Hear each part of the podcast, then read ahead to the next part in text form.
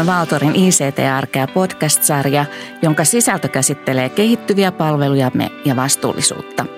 Minä olen Ulla Seppänen Valtorista ja toimin tämän podcastin hostina. Tämän päivän vieraina Valtorista ovat palvelupäällikkö Mikko Nurminen. Tervehdys. Ja tietoturva-arkkitehti Petteri Virtanen. Terve vaan. Terve. Minkälaisia turvallisia vinkkejä voisitte antaa mobiililaitteiden käyttäjille? No yleisesti suojauspalvelut toimivat tuossa taustalla niissäkin harvoissa tilanteissa, kun käyttäjä saattaa erehtyä, mutta lähtökohtaisesti muutamat perusasiat on hyvä sen käyttäjän muistaa ja toki siihen pohjalle on hyvä, hyvä vähän ymmärtää myös, että minkälaisia uhkia sillä voi, voi tulla vastaan. Eli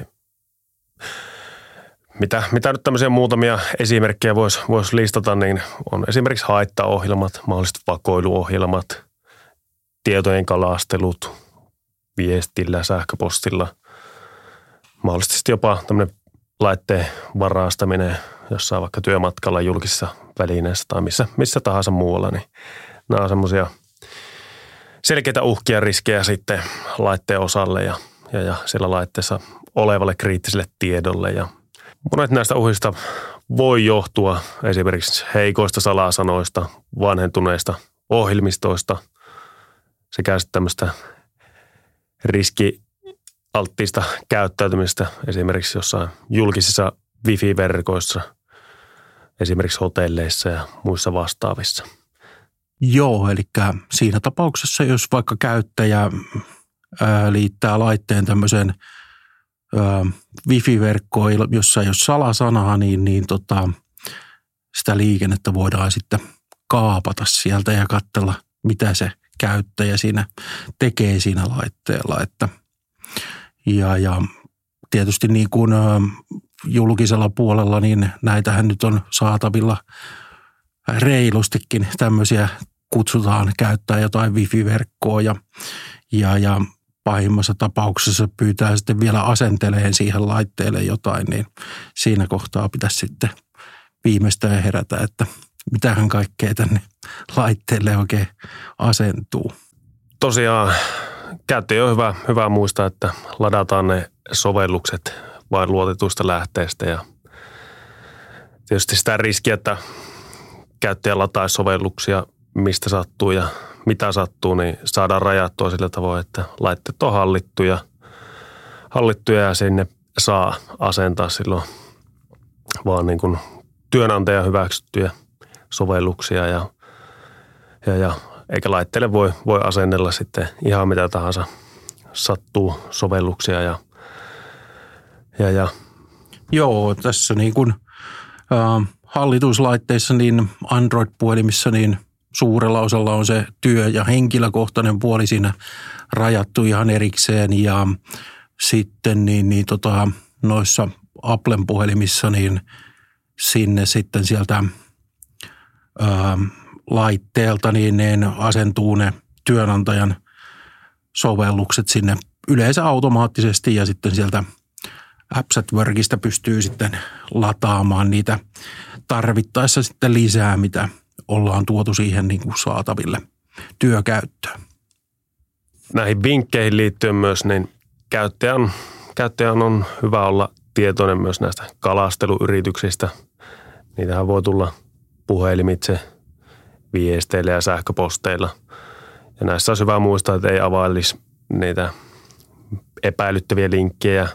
Toki miten se tunnistaisi tämmöisen niin kuin vaikka epäilyttävän linkin, niin – sitä on hyvä sitä viestin ulkoasua vähän tarkkailla, että onko tässä nyt ihan kieliasu oikein ja mistä se viesti on mahdollisesti tullut, että mikä se lähettäjä on. Ja toki nämä, nämä voi olla haasteellisia, mutta siinä, siinä kannattaa aina mahdollisesti vaikka vieruskaveriakin, jos siinä sattuu olemaan, niin toisetkin silmäparit on hyvä aina vähän hyvä olla siinä, siinä mukana tarkastamassa, että onko tämä nyt epäilyttävä vai ei.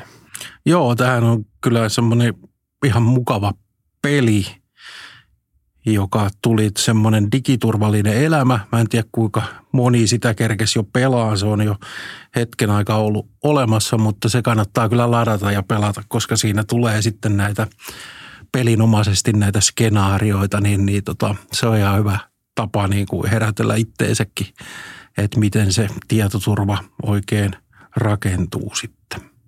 Kyllä. Ja tietysti nykyään, kun on, on tätä tekoälyä ja muuta, muuta mikä, mitä sitten hyödynnetään myös sillä niin sanotun hyökkäjänkin puolella, niin, niin, niin se on hyvä treeniä vähän katsella, että minkälaisia sillä, minkälaisia huijausyrityksiä sillä mahdollisesti nousee ja sitä kautta saa sitten treenattua sitä niin sanottua lukutaitoisten näiden huijauksien osalle. Toki siinä taustalla niin, niin, niin aina mahdollisuus, että niihin haksahtaa ja se voi olla osaavammallekin henkilölle vähän haastavaa niitä tunnistaa ja sitä varten sillä taustalla on näitä suojauspalveluita, millä saadaan sitten kiinni mahdollisia haitallisia ohjelmia ja muita, muita vastaavia, jos, jos se käyttäjä sitten erehtyy. Ja sitten lisäys ehkä tuohon, jos, jos käyttäjältä häviää laite tai se mahdollisesti varastetaan tai muuta vastaavaa, niin, niin, niin käyttäjä olisi hyvä olla heti yhteydessä sitten järjestelmän valvojaan tai asiakastukeen. Ja yleisesti ottaen niin nämä yhteystiedothan löytyy niin kuin työnantajan koneelta tai, tai muuta, muuta kautta tai sitten kysyy vaikka siltä kollegalta, että hetkonen tämmöinen kävi, niin siitä monesti pääsee jo eteenpäin. Toki näissä tilanteissa niin noin laitteiden suojausasetukset sitten auttaa, jos, jos se laite on joutunut väärin käsiin, niin, niin, niin esimerkiksi tämmöiset biometriset tunnisteet rajoittaa siinä sitä hyökkäjän pääsyä siihen laitteelle ja sitten esimerkiksi kahdeksan merkiset PIN-koodit ja sitten vahvat salasanat myös, myös hidastaa sitä hyökkäjän pääsyä siihen, siihen laitteelle. Että ei ole perus 1, 2, 3, 4 pääsykoodi siinä ja sitten ollaankin jo firman tärkeissä tiedoissa, niin se on hyvä, hyvä muistaa tämmöiset vahvat tunnistamiset ja vahvat salasanat. Joo, tossahan sitten tietysti tulee se, että jos sitä salasanaa syöttää sinne tarpeeksi aikaa väärin, niin hups, se menikin sitten tyhjäksi se laite, että et, et, niin käy sitten kyllä myös sille hyökkääjälle. Ja toki tuossa niin sitten ö, ö, niihin sisäverkon palveluihin tai ö, palveluihin, mitä tarjotaan sieltä esimerkiksi intranetti, niin, niin tota, niihin käytetään sitten näitä VPN-ratkaisuja, jolloin se yhteys on turvallinen ja varmaan sitten tuossa tulevaisuudessa myös tota Sasen kautta pystyy sitten ottaa sitä yhteyttä niihin sisäverkkopalveluihin.